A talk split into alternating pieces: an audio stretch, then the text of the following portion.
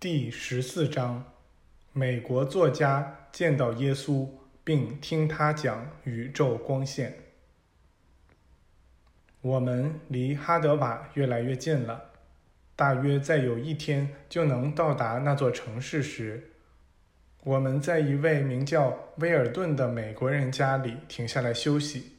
我们受到了热情欢迎。威尔顿坚持让我们在他那里多待几天。这位著名作家已在印度生活了很多年，他对我们的工作表现出深沉而又热烈的兴趣。他多次要求加入我们的远程考察，但当时的种种情况未能使他如愿。第二天，当我们坐在他花园里讲述我们的经历时，威尔顿突然提出，他从未完全认同那个被称作。拿撒勒的耶稣的人的生活经历是真实的。他仔细研究过他所掌握的文献，但那些文献在他看来全都显得含糊不清，没有说服力。他别无办法，最终只得放弃了研究，因为他在思想中严重怀疑那个人物是否真实存在。我们队长对他说。如果让您面对面的见到耶稣，您认为自己能认出他吗？那时您会承认他的存在吗？威尔顿回答说：“您提到的正是我毕生冥思苦想的问题。您绝想不到我多么痴迷地寻找过能证明耶稣曾以肉身存在于这片大地上的一丝迹象。我的怀疑一年比一年加重。”最后，我认为绝不会找到能让我充满信心的迹象了。然而，在我头脑中的某个角落，有一个模糊隐秘的想法，有一种希望之光，促使我始终相信：如果我能面对面的遇到这个人，那么不需要外界的任何提示，我就能明确认出他来，无论是在什么地方，无论是在什么时候。今天，我的本能使这个隐秘的想法又浮现了出来。我要对您说出这句我还从没说出过的话。我知道我会认出他来，这是我一生中最真实的感觉。请原谅我再说一遍。我知道我会认出他来。当天晚上我们要去睡觉时，托马斯走过来对我们说。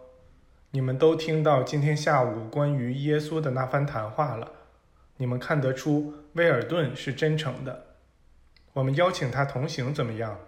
我们不知道，也没有任何办法确定那个被称作拿撒勒的耶稣的人是否会出现在我们的目的地，因为我们无法掌控他的行踪。实际上，我们只知道他曾经在那里。假如我们邀请威尔顿同行，而耶稣又不在那儿，这会让他再次感到失望，没有丝毫益处。威尔顿看起来很想跟我们一起走，由于我们之中没人知道耶稣是否会在那儿，所以我建议任何人都不要给他任何形式的暗示。在这种情况下，咱们就听天由命吧。我们全都同意了。第二天早晨，托马斯邀请威尔顿与我们同行。他的脸立刻因为预感到希望而容光焕发了。他想了想，说：“下星期三他有个约会，必须在那个日子赶回来。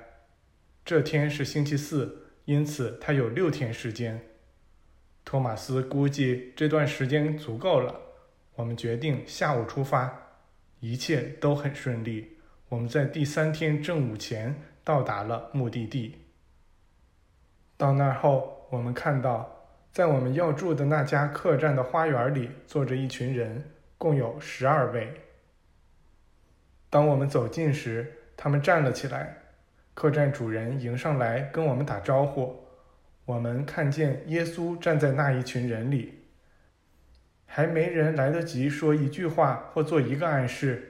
威尔顿就伸出双手冲了过去，他把耶稣的两只手握在自己手里，一脸欢喜地说道：“哦，我认出您了，我认出您了，这是我一生中最神圣的时刻。”我们出神的看着这位欣喜若狂的朋友，都沉浸在一种近乎极乐的感觉中。然后我们走上前去，相互问好，并把威尔顿介绍给了那一群人。午饭后，我们坐在花园里。威尔顿对耶稣说：“您可否跟我们谈一谈？我毕生都在等待这个时刻。”静默了片刻之后，耶稣开始说道：“在此刻的宁静中，我希望你们知道，我与之交谈的天赋，那驻留于我内在的天赋，也正是驻留于你们所有人内在的那位天赋。每个人都可以与他交谈。”都可以像我一样深的了解他。